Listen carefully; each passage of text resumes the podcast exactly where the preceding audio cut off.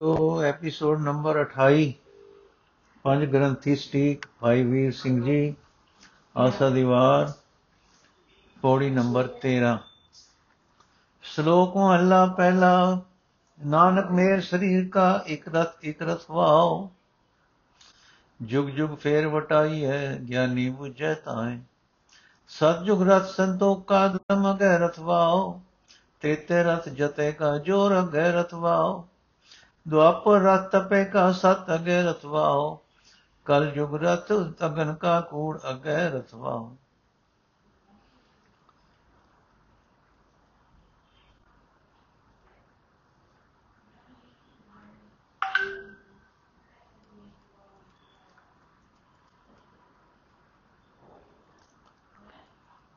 ਵਾਹਿਗੁਰੂ ਸਾਹਿਬ ਜੀਓ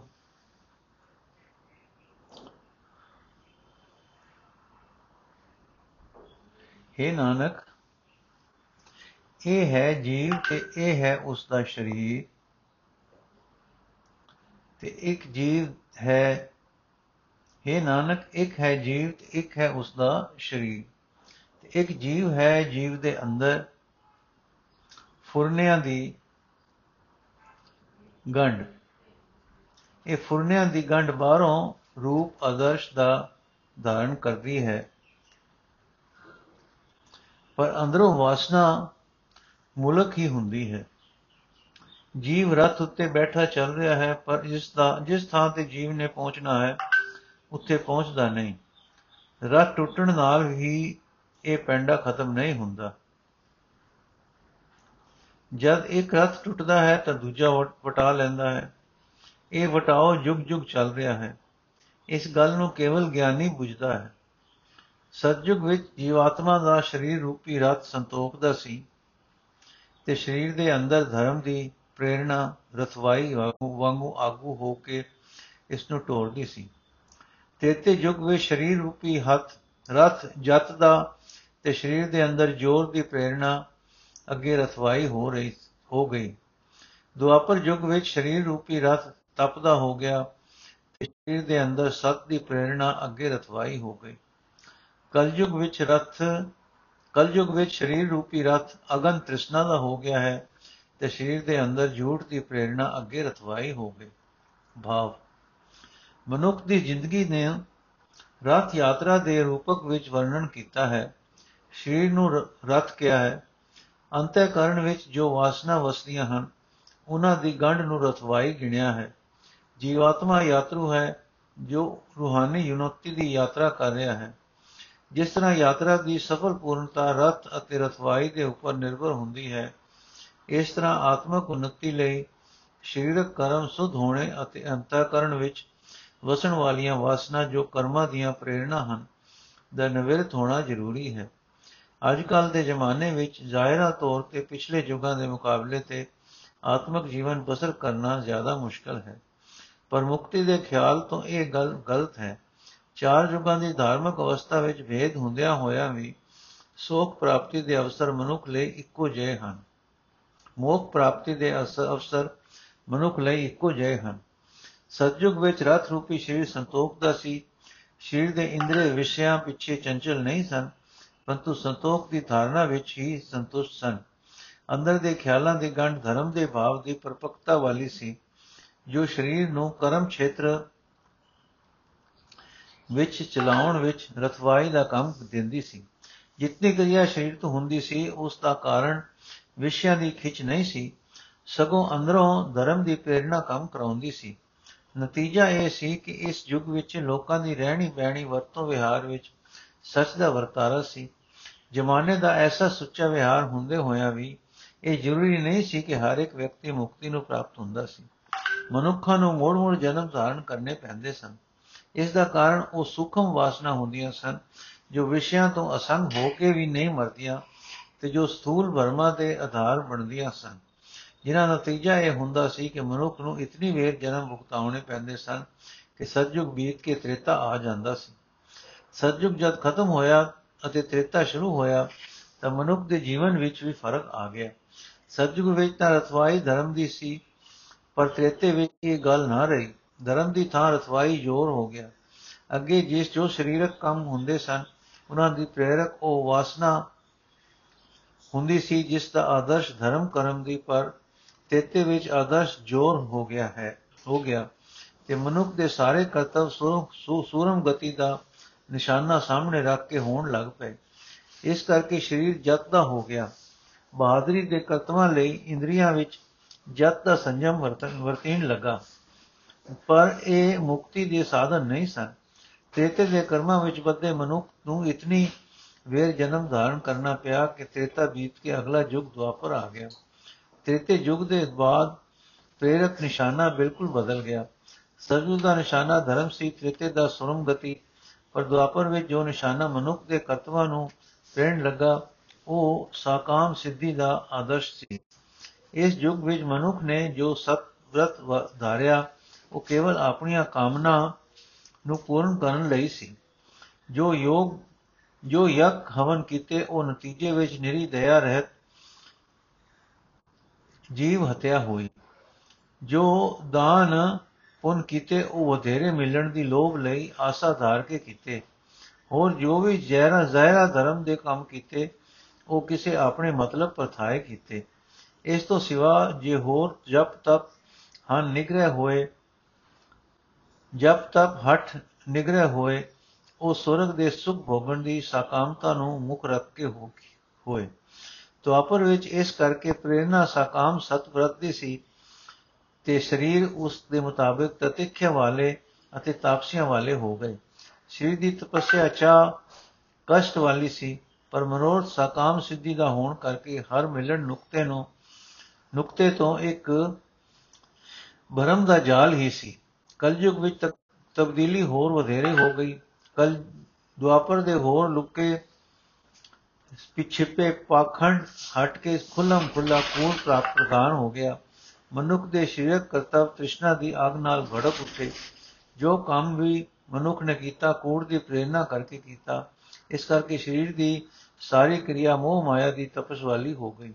ਜਦ ਪਹਿਲੇ ਤਿੰਨਾਂ ਯੁੱਗਾਂ ਵਿੱਚ ਮਨੁੱਖ ਮੁਕਤੀ ਦੇ ਨਿਸ਼ਾਨੇ ਤੋਂ ਉਟਕ ਗਿਆ ਸੀ ਕਲਯੁਗ ਵਿੱਚ ਇਸ ਦਾ ਜਨਮ ਮਰਨ ਦਾ ਸੰਸਾ ਕਟਿਆ ਜਾਣਾ ਹੋਰ ਵੀ ਕਠਨ ਹੋ ਗਿਆ। ਇਹਨਾਂ ਯੁੱਗਾਂ ਦੇ ਕਥਨ ਵਿੱਚ ਸਿਧਾਂਤਕ ਗੱਲ ਇਹ ਹੈ ਕਿ ਪਾਰ ਉਤਾਰੇ ਲਈ ਸਭ ਤੋਂ ਉੱਤਮ ਚੀਜ਼ ਨਾਮ ਹੈ। ਚਾਰੇ ਯੁੱਗਾਂ ਵਿੱਚ ਇਹ ਮੁਕਤੀ ਉਦਾਤਾ ਸਾਧਨ ਹੈ। ਕਲਯੁਗ ਵਿੱਚ ਵੀ ਇਸੇ ਹੀ ਦੁਆਰਾ ਮੋਖ ਪ੍ਰਾਪਤ ਹੁੰਦੀ ਹੈ, ਕਿਉਂਕਿ ਨਾਮ ਸਿਮਰਨ ਨਾਲ ਉਹਨਾਂ ਸੁਖਮ ਵਾਸਨਾਵਾਂ ਦੀ ਨਿਵਰਤੀ ਹੋ ਜਾਂਦੀ ਹੈ, ਜੋ ਯੁਗਾਂ ਦੇ ਯੁਗਾਂਤਰਾਂ ਵਿੱਚ ਜੀਵਾਤਮਾ ਨੂੰ ਜਨਮਾਂ ਦੇ ਵਿੱਚ ਭਟਕਾਉਂਦੀਆਂ ਰਹਿੰਦੀਆਂ ਹਨ। ਇਹਨਾਂ ਵਾਸਨਾਵਾਂ ਦੀ ਨਿਵਰਤੀ ਧਰਮ ਜੋ ਸਤ ਆਦਿਕ ਆਦਰਸ਼ਾਂ ਤੇ ਮਗਰ ਲੱਗਿਆ ਨਹੀਂ ਹੁੰਦੀ। ਇਸ ਇਹ ਆਦਰਸ਼ ਆਪਣੇ ਅਸਲ ਵਿੱਚ ਉਹਨਾਂ ਵਾਸਨਾਵਾਂ ਤੋਂ ਹੀ ਉਪਜਦੇ ਹਨ, ਜੋ ਮਨੁੱਖ ਨੂੰ ਕਿਸਮ-ਕਿਸਮ ਦੇ ਬੁਲੇਵਿਆਂ ਹੇਠ ਭੋਗ ਭੁਗਤਾਉਂਦੀਆਂ ਹਨ। ਸੂਚਨਾ ਕਠੋਰ ਕਠੋਪਨਿਸ਼ਦ ਵਿੱਚ ਵੀ ਰਤ ਦਾ ਅਲੰਕਾਰ ਆਇਆ ਹੈ, ਪਰ ਗੁਰੂ ਨਾਨਕ ਦੇਵ ਜੀ ਦਾ ਇਹ ਅਲੰਕਾਰ ਕੁਝ ਵਿਲੱਖਣ ਹੈ। ਉੱਥੇ ਰੂਪਕ ਇਹ ਹੈ ਕਿ ਸਰੀਰ ਰਤ ਹੈ, ਆਤਮਾ ਰਤੀ ਹੈ, ਬੁੱਧੀ ਸਾਰਥੀ ਹੈ, ਮਨ ਲਗਾਮ ਹੈ, ਇੰਦਰੀਆਂ ਘੋੜੇ ਹਨ। ਵਿਸ਼ਿਆਂ ਦੀ ਸੜਕ ਹੈ, ਪਰ ਜਿਸ ਪਰ ਇਹ ਜਾ ਰਿਹਾ ਹੈ, ਜਦ ਆਤਮਾ ਇਹਨਾਂ ਨਾਲ ਯੁਕਤ ਹੋ ਹੈ ਤਾਂ ਭੋਗਦਾ ਹੈ, ਉਹ ਪਰਮ ਪਦ ਤੇ ਨਹੀਂ ਪਹੁੰਚ ਸਕਦਾ। ਸਗੋਂ ਸੰਸਾਰ ਜਨਮ ਮਰਨ ਵਿੱਚ ਰਹਿੰਦਾ ਹੈ, ਪਰ ਜਿਸ ਆਤਮਾ ਦਾ ਵਿਗਿਆਨ ਸਾਰਥੀ ਹੈ, ਤੇ ਮਨ ਵਿੱਚ ਮਨ ਵਿੱਚ, ਮਨ ਵਸ ਵਿੱਚ ਹੈ ਤੇ ਉਹ ਪਰਮ ਪਦ ਦਾ ਪਰਮ ਪਦ ਤੇ ਜਾ ਟਿਕਦਾ ਹੈ। ਗੁਰੂ ਨਾਨਕ ਦੇਵ ਜੀ ਰਤ ਦੇ ਰੂਪਕ ਵਿੱਚ ਇਸ ਪਾਸੇ ਵੱਲ ਲਿਜਾ ਰਹੇ ਹਨ ਕਿ ਸੂਖਮ ਵਾਸਨਾ ਜੋ ਅੰਤਕਰਨ ਵਿੱਚ ਵਸਦੀ ਹਨ, ਉਹ ਵਿਸ਼ਿਆਂ ਤੋਂ ਅਸੰਗ ਹੋ ਕੇ ਵੀ ਨਹੀਂ ਹਟਦੀਆਂ ਤੇ ਚਾਰੇ ਯੁੱਗ ਵਿੱਚ ਨਹੀਂ ਹਟਦੀਆਂ। ਉਹਨਾਂ ਨੂੰ ਹਟਾਉਣ ਦਾ ਤਰੀਕਾ ਉਹ ਨਹੀਂ, ਜੋ ਤਰੀਕਾ ਕੰਠ ਉਪਨਿਸ਼ਦਾਂ ਨੇ ਦੱਸਿਆ ਹੈ, ਪਰੰਤੂ ਮਨ ਨੂੰ ਨਾਮ ਸਿਮਰਨ ਦੇ ਵਿੱਚ ਰੰਗਣ ਦਾ ਹੈ। ਬੁੱਧ ਸਾਹਿਤ ਵਿੱਚ ਵੀ ਰਤ ਦਾ ਅਲੰਕਾਰ ਵਰਤਿਆ ਗਿਆ ਹੈ। ਮਲਿੰਦ ਬਾਦਸ਼ਾਹ ਤੇ ਨਾਗ ਸੇਨ ਦੀ ਪ੍ਰਸ਼ਨੋਤਰੀ ਵਿੱਚ ਰਤ ਕੀ ਚੀਜ਼ ਹੈ, ਇਸ ਉੱਪਰ ਬਹਿਸ ਹੈ। ਇਹ ਵਾਰਤਾਲਾਪ ਇਹ ਸਿੱਟੇ ਪੁਰ ਪੁੱਜਦੀ ਹੈ ਕਿ ਰਤ ਆਪਣੇ ਆਪ ਵਿੱਚ ਕੋਈ ਚੀਜ਼ ਨਹੀਂ ਅਤੇ ਫਿਰ ਇਹੋ ਦਸਤਾਂਤ ਆਤਮਾ ਦੀ ਅਣਹੋਂਦ ਉੱਪਰ ਘਟਾਇਆ ਹੈ। ਦੇਖੋ, ਇਸ ਪ੍ਰਸ਼ਨੋਤਰੀ ਵਿੱਚ ਉਪਨਿਸ਼ਦ ਵਾਲਾ ਰਤ ਦਾ ਰੂਪਕ ਨਹੀਂ ਵਰਤਿਆ। ਪਰ ਪਲਾਤੂਸ ਨੇ ਵੀ ਰਤ ਦਾ ਦਸਤਾਂਤ ਲਿਖਤਾ ਹੈ। ਇਹ ਉਪਨਿਸ਼ਦ ਦੇ ਖਿਆਲ ਦੇ ਜ਼ਿਆਦਾ ਨਜ਼ਦੀਕ ਹੈ। ਫ਼ਰਕ ਇਤਨਾ ਹੈ ਕਿ ਉਪਨਿਸ਼ਦ ਵਿਸ਼ਿਆਂ ਦੀ ਸੜਕ ਉਤੋਂ ਅਸੰਗ ਹੋਣ ਦਾ ਉਪਦੇਸ਼ ਕਰਦੀ ਹੈ। ਪਲਾਤੂਸ ਦਾ ਸਿਧਾਂਤ ਮਨ ਨੂੰ ਸੋਧਣ ਦੇ ਉਪਾਅ ਦੱਸਣ ਦਾ ਹੈ। ਮਹੱਲਾ ਪਹਿਲਾ। ਸਾਮ ਕਹੇ ਸਿਦੰਬਰ ਸੁਆਮੀ, ਸਚ ਮੈਂ ਆਛੇ ਸਾਚ ਰਹੇ। ਸਭ ਕੋ ਸਚ ਸਮਾਵੈ ਰਹਿ ਕਹਿ ਭਰਪੂਰ, ਰਿਗ ਕਹਿ ਰਹਾ ਭਰਪੂਰ। RAM ਨਾਮ ਦੇਵਾ नाय लिये पराछत जाए नानक तो मुख अंतर पाए। जुज में ज़ोर छली चंद्रावल कांत प्रसन्न जादम भया। पार जात गोपी ले आया, बिंदा मन में रंग किया। कल में बेद अथर्बण हुआ। नाव खुदाई अलो भया। नील वस्त्र ले कपड़े पहरे, तुर्क पठानी अमल किया। चारे वे धोए से चार, पढ़े गुण, गुणे तिन चार विचार। भाव भत कर निषदा है तो नानक मोख अंतर पाए। ਸ਼ਾਮ ਵੇਦ ਮੁਤਾਬਕ ਸਤੰਬਰ ਸੁਆਮੀ ਕਹਿੰਦਾ ਹੈ, ਭਾਵ ਉਪਦੇਸ਼ ਕਰਦਾ ਹੈ ਕਿ ਸਦਾ ਸੱਚ ਵਿੱਚ ਟਿਕੇ ਰਹਿਣ ਦਾ। ਉਸ ਸੱਚ ਵਿੱਚ ਜੋ ਸਰਵ ਵਿਆਪਕ ਹੈ। ਰਾਮ ਕਹਿੰਦਾ ਹੈ ਕਿ ਮੈਂ ਰਿਗਵੇਦ ਨੂੰ ਪੂਰਨ ਭਰ ਪੂਰਨ ਭਰ ਰਿਹਾ ਹਾਂ। ਰਾਮ ਦਾ ਨਾਮ ਸਾਰੇ ਦੇਵਤਿਆਂ ਵਿੱਚ ਬਲਵਾਨ ਗਿਣਿਆ ਜਾਂਦਾ ਹੈ।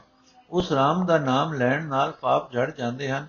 ਤਦ ਇਉਂ ਲੋਕ ਮੁਕਤੀ ਪ੍ਰਾਪਤ ਕਰ ਲੈਂਦੇ ਹਨ। हे ਨਾਨਕ, ਜਜੁਰਵੇਦ ਵਿੱਚ ਜ਼ਿਕਰ ਹੈ, ਕਾਨ ਦਾ ਜਿਸ ਨੂੰ ਕ੍ਰਿਸ਼ਨ ਦੀ ਵੀ ਕਹਿੰਦੇ ਹਨ ਤੇ ਜੋ ਯਾਦਵ ਵੰਸ਼ ਵਿੱਚੋਂ ਸੀ। ਇਹ ਉਹ ਕ੍ਰਿਸ਼ਨ ਸੀ ਜਿਸ ਨੇ ਜੋਰ ਨਾਲ ਚੰਦਰਾਵਲੀ ਨੂੰ ਛਲਿਆ ਮੋਇਆ ਤੇ ਆਪਣੀ ਗੋਪੀ ਸਤਭਾਮਾ ਵਾਸਤੇ ਪਾਰਜਾਤ ਦਾ ਦਰਖਤ ਲੈ ਆਇਆ ਤੇ ਵਰਿੰਦਾਵਨ ਵਿੱਚ ਮੋਜਾ ਮਾਣੀਆਂ। ਕਲਯੁਗ ਵਿੱਚ ਅਥਰਵਣ ਵੇਦ ਦੀ ਪ੍ਰਸਿੱਧੀ ਹੋਈ ਹੈ। ਪਰਮੇਸ਼ਰ ਦਾ ਨਾਮ ਅੱਲਾ ਹੋ ਗਿਆ ਹੈ। ਨੀਲੇ ਰੰਗ ਦੇ ਵਸਤਰ ਤੋਂ ਬਣੇ ਹੋਏ ਕੱਪੜੇ ਪਾਏ ਹੋਏ ਤੁਰਕਾਂ ਦੇ ਪਠਾਣਾ ਦਾ ਰਾਜ ਹੋ ਗਿਆ ਹੈ।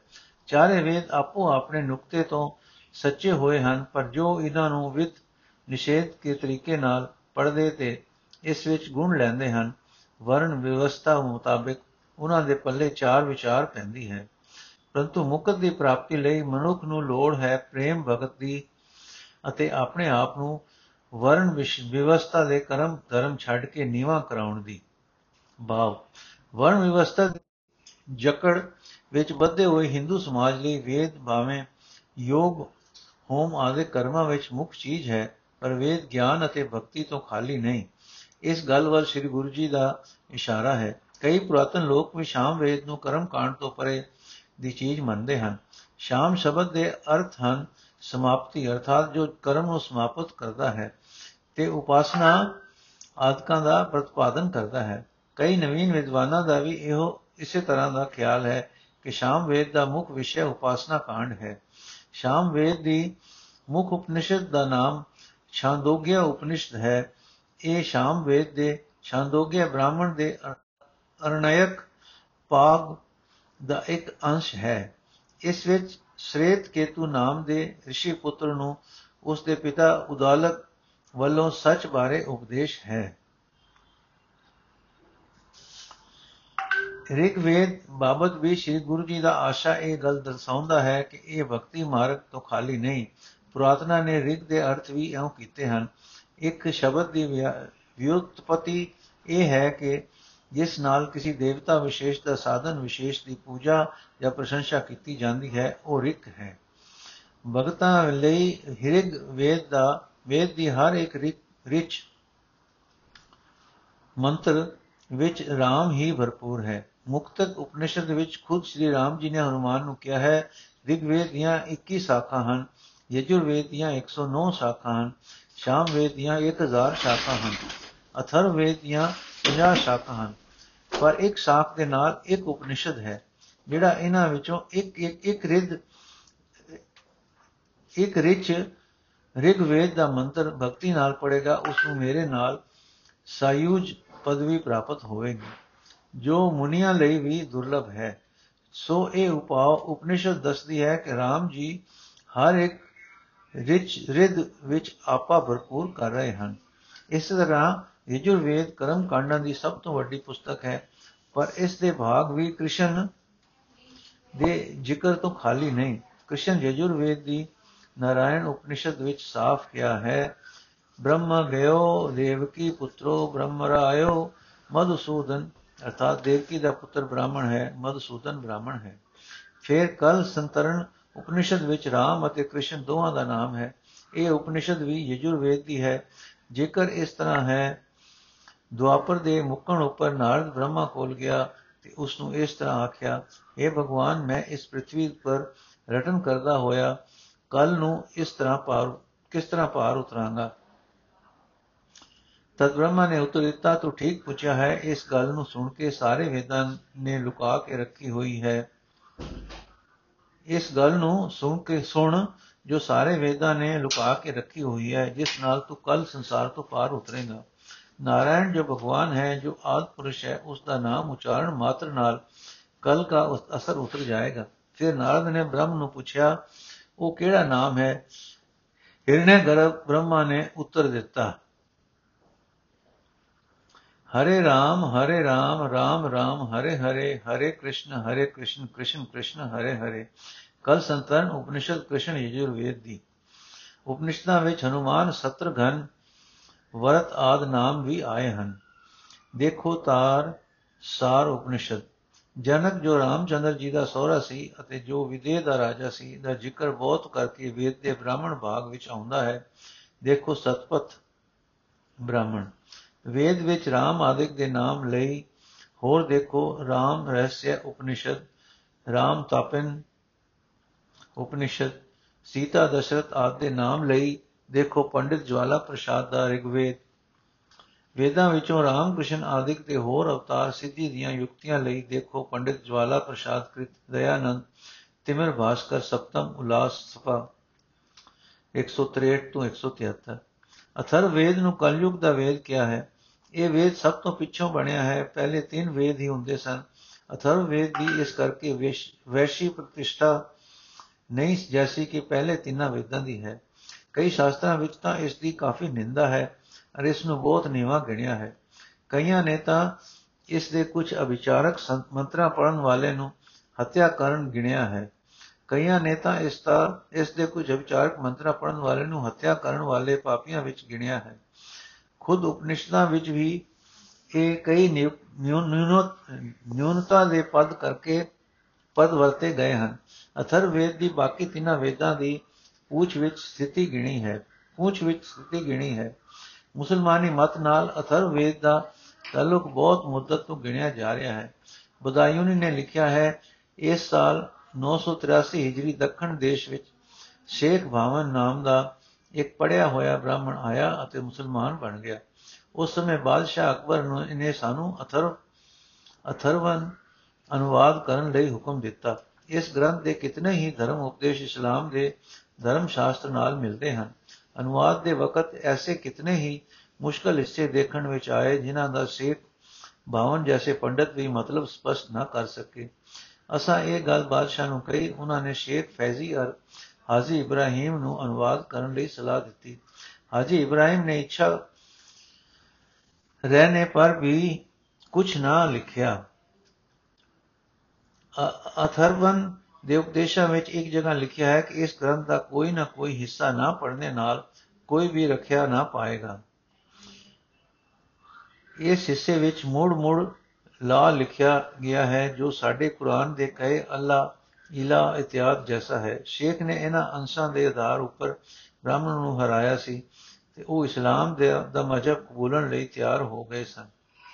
ਕੁਰਾਨ ਸ਼ਰੀਫ ਅਤੇ ਅਥਰਵ ਵੇਦ ਦਾ ਤਲਕ ਬਦਾਯੂਨੀ ਤੋਂ ਵੀ ਬਹੁਤ ਪੁਰਾਣਾ ਲੋਕਾਂ ਵਿੱਚ ਮਸ਼ਹੂਰ ਤੁਰਿਆ ਹੁੰਦਾ ਹੈ। ਅਥਰਵ ਵੇਦ ਦੇ ਤੇ ਜੈਨ ਅਵਸਰਾਂ,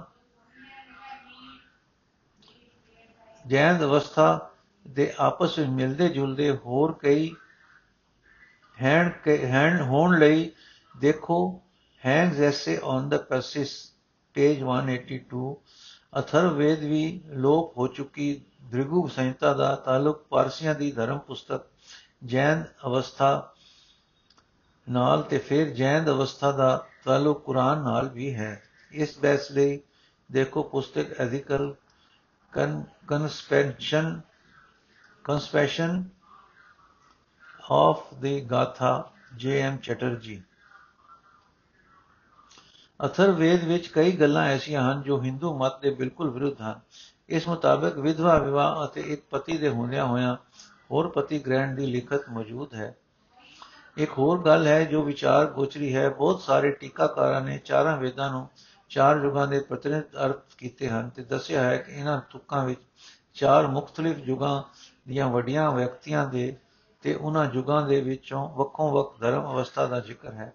ਇਹਨਾਂ ਅਰਥਾਂ ਦੀ ਪ੍ਰੋੜਤਾ ਪਿਛਲੇ ਸ਼ਲੋਕ ਤੋਂ ਮਿਲਦੀ ਹੈ, ਜਿਸ ਵਿੱਚ ਸਤਜੁਗ ਰਤ ਸੰਤੋਖ ਦਾ ਆਦਿਕ ਜ਼ਿਕਰ ਹੈ। ਸੰਪਰਦਾਇ ਅਰਥ ਦਾ ਅਰਥ ਵੀ ਇਥੇ ਖਿਆਲ ਵੱਲ ਝੁਕਦੇ ਹਨ ਕਈ ਗਿਆਨੀਆਂ ਦਾ ਖਿਆਲ ਇਹਨਾਂ ਤੁਕਾਂ ਵਿੱਚ ਆਏ ਰੰਗਾਂ ਕਰਕੇ ਯੁਗਾਂ ਤੇ ਵੇਦਾਂ ਦੇ ਰੰਗਾਂ ਵੱਲ ਗਿਆ ਹੈ। ਸਤਜੁਗੀ ਦਾ ਆਪਣਾ ਕਥਨ ਵੀ ਕਿਸੇ ਹੋਰ ਥਾਵੇਂ ਰੰਗਾਂ ਬਾਬਤ ਇਸ ਤਰ੍ਹਾਂ ਹੈ, ਬੱਗਾ, ਰਤਰਾ, ਪੀਲਾ, ਕਾਲਾ ਵੇਦਾਂ ਕਰੀ ਪੁਕਾਰ ਮਾਜਵਾਰ ਮਹੱਲਾ ਚੋ ਪਹਿਲਾ। ਰੰਗਾਂ ਬਾਬਤ ਅਨੇਕ ਮਤ ਹਨ, ਜਿਨ੍ਹਾਂ ਵਿੱਚ ਭਿੰਨ ਭੇਦ ਹੈ, ਪਰ ਜੋ ਆਮ ਲੋਕਾਂ ਵਿੱਚ ਮਸ਼ਹੂਰ ਹੋਇਆ ਉਹ ਇਸ ਤਰ੍ਹਾਂ ਹਨ। ਸਤਜੁਗ ਸ਼ੁਕਲ ਤ੍ਰੇਤਾ ਰਕਤ, ਦੁਆਪਰ ਪੀਤ, ਕਲਯੁਗ ਨੀਲ। ਇਹ ਸਾਰ ਗੀਤਾ ਦੇ ਮੁਤਾਬਕ ਹੈ। ਇਸੇ ਪੁਸਤਕ ਵਿੱਚ ਇੱਕ ਥਾਵੇਂ ਰਿਗ ਵੇਦ ਦਾ ਨੀਲ ਵਰਣ ਕਿਹਾ ਹੈ। ਅਰ ਜਤੁਰ ਵੇਦ ਦਾ ਪੀਤ ਪੀਤ, ਪਰ ਦੂਜੇ ਥਾਵੇਂ ਹਿਸਾਬ ਨਾਲ ਰਿਗ ਦਾ ਨੀਲ ਨਿਕਲਦਾ ਹੈ। ਅਰ ਹਜੁਰ ਦਾ ਸ਼ੁਕਲ, ਚਿੱਟਾ ਅਰ, ਅਸਲ ਵਿੱਚ ਵੇਦਾਂ ਦੇ ਰੰਗ ਦਾ ਵਿਸ਼ਾ ਹੈ। ਵਿਸ਼ੇ ਇਹਨਾਂ ਦੀ ਉਤਪਤੀ ਨਾਲ ਸੰਬੰਧਿਤ ਹੈ। ਵੇਦਾਂ ਦੇ ਪ੍ਰਗਟ ਹੋਣ ਬਾਬਤ ਸਨ 123 ਵਿੱਚ ਇਸ ਤਰ੍ਹਾਂ ਲਿਖਿਆ ਹੈ मनु 123 ਵਿੱਚ ਇਸ ਤਰ੍ਹਾਂ ਲਿਖਿਆ ਹੈ यज्ञ आदि की की सिद्धि के लिए उन्होंने अग्नि से ऋग्वेद वायु से यजुर्वेद और सूर्य से शाम वेद उत्पन्न किया ਇਸ ਕਥਨੀ ਦੇ ਮੁਤਾਬਕ ਰੰਗਾਂ ਬਾਬਤ ਮਤ ਭੇਦ ਹੁੰਦਿਆਂ ਹੋਇਆਂ ਵੀ ਇਹੋ ਵੰਡ ਜ਼ਿਆਦਾ ਮੁਨਸਬ ਮਾਲੂਮ ਹੁੰਦੀ ਹੈ ਸ਼ਾਮ ਵੇਦ ਪੱਗਾ ਚਿੱਟਾ ਰਿਗ ਰਤਾ ਲਾਲ ਯਜੁਰ ਪੀਲਾ ਸਾਡੇ ਖਿਆਲ ਵਿੱਚ ਹੁਣ ਤੱਕ ਦੀ ਕੀਤੀ ਖੋਜ ਅਨੁਸਾਰ ਇਹਨਾਂ ਤੁਕਾਂ ਦੇ ਮੁੱਖ ਅਰਥ ਉਹ ਹੀ ਹਨ ਜੋ ਅਸੀਂ ਪਿੱਛੇ ਕਰ ਰਹੇ ਹਾਂ। ਬਾਕੀ ਗੱਲਾਂ ਇਹਨਾਂ ਤੁਕਾਂ ਦੇ ਕਾਵਿ ਰਸ ਦੀ ਗੁੱਜੀ ਰਮਜ ਦੇ ਝਲਕਾਰੇ ਹਨ। ਕਾਵਿ ਦੇ ਨੁਕਤੇ ਤੋਂ ਜਾਚੀਏ ਤਾਂ ਸ਼ਾਮ ਕਹ, ਕਹੇ ਸਤੰਬਰ ਸਵਾਮੀ, ਵਿੱਚ ਕੇਵਲ ਸਾ ਅੱਖਰ ਦਾ ਅਨੁਪਰਾਸ ਹੀ ਨਹੀਂ, ਬਲਕਿ ਸ਼ਾਮ ਵੇਦ ਦਾ ਸੰਬੰਧ ਜੋ ਚਿੱਟੇ ਰੰਗ ਨਾਲ ਹੈ ਉਸ ਨੂੰ ਵੀ ਗੁਰੂ ਜੀ ਨੇ ਸ਼ਬਦਾਂ ਦੀ ਗੋਂਦ ਵਿੱਚ ਝਲਕਾ ਦਿੱਤਾ ਹੈ। ਕਈ ਹੋਰ ਕਵੀਆਂ ਨੇ ਸ਼ਾਮ ਵੇਦ ਦੀ ਸਫੇਦੀ ਨੂੰ ਆਪਣੀ ਛੰਦ ਰਚਨਾ ਵਿੱਚ ਰਚਿਆ ਹੈ। ਕੇਸ਼ੋ ਦਾਸ ਨੇ ਭਾਰਦਵਾਜ ਬੁੱਢੇ ਸਿਸ਼ੀ ਦੀਆਂ ਚਿਟੀਆਂ ਬੋਹਾਂ ਨੂੰ ਸ਼ਾਮ ਵੇਦ ਦੇ ਸਫੇਦ ਮੰਤਰ ਨਾਲ ਉਪਮਾ ਦਿੱਤੀ ਹੈ। ਮਾਮਸਿਕ ਖਿਆਲਾਂ ਮੁਜਬ ਮੁਜਬ ਸ਼ਾਮ ਵੇਦ ਇੱਕ ਪੁਸਤਕ ਹੀ ਨਹੀਂ, ਬਲਕਿ ਆਪਣੇ ਮੰਤਰਾਂਤਮਿਕ ਦੇਵਤੇ ਦਾ ਸਪਸ਼ਟ ਰੂਪ ਹੈ। ਸ਼ਬਦ ਰੂਪ ਸਰੂਪ ਹੈ। ਇਸ ਵੇਦ ਦੇ ਮੰਤਰ ਚਿੱਟੇ ਹੋਣ ਕਰਕੇ ਸ਼ਾਮ ਵੇਦ ਦੇਵਤਾ ਆਪ ਵੀ ਸਤੰਬਰ ਸੁਆਮੀ ਹੈ। ਸੇਵ, ਸ਼ੈਵ ਮਤ ਅਨੁਸਾਰ ਸ਼ਾਮ ਵੇਦ ਸ਼ਿਵ ਜੀ ਨਾਲ ਅਭੇਦ ਹੈ। ਸਤੰਬਰ ਸ਼ਬਦ ਦਾ ਇੱਕ ਅਰਥ ਸ਼ਿਵ ਵੀ ਹੈ। ਦੇਖੋ ਹਿੰਦੀ ਸ਼ਬਦ ਸਾਗਰ। ਪਰ ਇਹ ਸਾਰੀਆਂ ਗੱਲਾਂ ਚਿਟਿਆਈਆਂ ਦੀਆਂ ਹੀ ਸੂਚਕ ਹਨ। ਸੱਚ ਵੀ ਚਿੱਟਾ ਹੈ। ਸ੍ਰੀ ਗੁਰੂ ਜੀ ਨੇ ਸ਼ਾਮ ਵੇਦ ਵਿੱਚ ਆਏ ਸੱਚ ਵੱਲ ਇਸ਼ਾਰਾ ਕੀਤਾ ਹੈ, ਜਿਸ ਦਾ ਪ੍ਰਤੀਪਾਦਨ ਸੇਤ ਕੇਤੂ ਸਵੇਤ ਕੇਤੂ ਦੇ ਪਿਤਾ ਨੇ ਕੀਤਾ ਹੈ ਤੇ ਜਿਸ ਵਿੱਚ ਜਿਸ ਸੱਚ ਦੀ ਵਿਦਿਆ ਨੂੰ ਸਵੇਤ ਕੇਤੂ ਨੇ ਰਾਜ ઋષਿ ਜਨਕ ਪਾਸੋਂ ਜਾ ਕੇ ਸਭ ਤੋਂ ਪਹਿਲੇ ਗ੍ਰਹਿਣ ਕੀਤਾ ਸੀ ਪਰ ਇਹ ਸਾਰੇ ਕਹਿਣ ਤੋਂ ਬਾਅਦ ਗੁਰੂ ਜੀ ਦਾ ਆਪਣਾ ਆਸ਼ਾ ਵੇਦਾਂ ਦੇ ਕਰਮ ਕਾਂਡ ਦੇ ਖੰਡਨ ਨੂੰ ਪ੍ਰਗਟ ਕਰਦਾ ਹੈ ਵੇਦ ਬਹੁਤ ਵੱਡੀ ਚੀਜ਼ ਹੋਣ ਦੇ ਕਾਰਨ ਉਹਨਾਂ ਦਾ ਖਿਆਲ ਵੇਦਾਂ ਬਾਬਤ ਕੁਝ ਇਸ ਤਰ੍ਹਾਂ ਦਾ ਹੈ ਜਿਸ ਤਰ੍ਹਾਂ ਦਾ ਕਿ ਗੀਤਾ ਵਿੱਚ ਕਿਹਾ ਹੈ हे ਅਰਜਨ ਵੇਦ ਤਿੰਨ ਗੁਣਾ ਵਿੱਚ ਵਿਚਰ ਰਹੇ ਹਨ। ਤੂੰ ਤਿੰਨਾਂ ਗੁਣਾ ਤੋਂ ਪਰੇ ਹੋ ਜਾ। ਸਭ ਪਾਸਿਆਂ ਤੋਂ ਭਰੇ ਹੋਏ।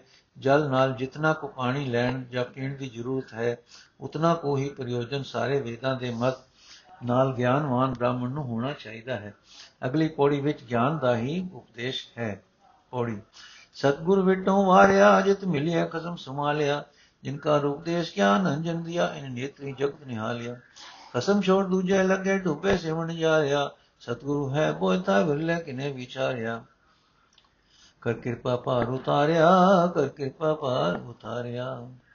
ਮੈਂ ਆਪਣੇ ਸਤਗੁਰ ਤੋਂ ਸਦਕੇ ਹਾਂ, ਜਿਸ ਦੇ ਮਿਲਣੇ ਨਾਲ ਮੈਂ ਆਪਣੇ ਮਾਲਿਕ ਵਾਹਿਗੁਰੂ ਨੂੰ ਯਾਦ ਕੀਤਾ ਹੈ, ਜਿਸ ਨੇ ਮੈਨੂੰ ਉਪਦੇਸ਼ ਕਰਕੇ ਗਿਆਨ ਰੂਪੀ ਸੁਰਮਾ ਦਿੱਤਾ। ਇਸ ਜਿਸ ਗਿਆਨ ਸੁਰਮੇ ਦੀ ਸੁਫੈਲ ਮੈਂ ਇਹਨਾਂ ਅੱਖਾਂ ਨਾਲ ਜਗਤ ਨੂੰ ਵੇਖਿਆ, ਤਾਂ ਗਿਆਨ ਦ੍ਰਿਸ਼ਟੀ ਜਿਸ ਕਰਕੇ ਹੋਰ ਦਾ, ਹੋਰ ਇਸ ਦਾ ਸੀ ਹੋਰ ਦਾ ਹੋਰ ਦਿਸਦਾ ਸੀ, ਨਾਸ਼ ਹੋ ਗਈ। ਫਿਰ ਸ਼ੱਕ ਆਇਆ ਅਗਿਆਨ ਦ੍ਰਿਸ਼ਟੀ ਵਾਲੇ ਵਪਾਰੀਆਂ ਤੋਂ ਕਿ ਜੇ ਵਾਹਿਗੁਰੂ, ਜੋ ਵਾਹਿਗੁਰੂ ਮਾਲਕ ਨੂੰ ਛੋੜ ਕੇ ਦੂਜੇ ਪਾਸੇ ਲੱਗੇ ਹੋਏ ਹਨ, ਕਿਉਂਕਿ ਉਹ ਨਿਸ਼ਚੈ ਡੁੱਬ ਰਹੇ ਹਨ। ਉਹਨਾਂ ਡੁੱਬਦਿਆਂ ਨੂੰ ਵੀ ਤਾਰਨਹਾਰ ਜਹਾਜ਼ ਸਤਿਗੁਰੂ ਹੀ ਹੈ। ਇਹ ਗੱਲ ਕਿਸੇ ਵਿਰਲੇ ਹੀ ਵਿਚਾਰੀ ਹੈ। ਜਿਸ ਕਿਸੇ ਇਹ ਗੱਲ ਸਮਝ ਲਈ ਹੈ ਤੇ ਗੁਰੂ ਜੀ ਗੁਰੂ ਦੀ ਸ਼ਰਨ ਲੈ ਲਈ ਹੈ ਉਸ ਨੂੰ ਗੁਰੂ ਨੇ ਕਿਰਪਾ ਕਰਕੇ ਪਾਰ ਕਰ ਦਿੱਤਾ ਹੈ। ਵਾਹਿਗੁਰੂ ਜੀ ਕਾ ਖਾਲਸਾ, ਵਾਹਿਗੁਰੂ ਜੀ ਕੀ ਅੱਜ ਦਾ ਐਪੀਸੋਡ ਸਮਾਪਤ ਹੋਇਆ ਜੀ। ਅਗਲੀ ਪੌੜੀ ਕੱਲ ਪੜਾਂਗੇ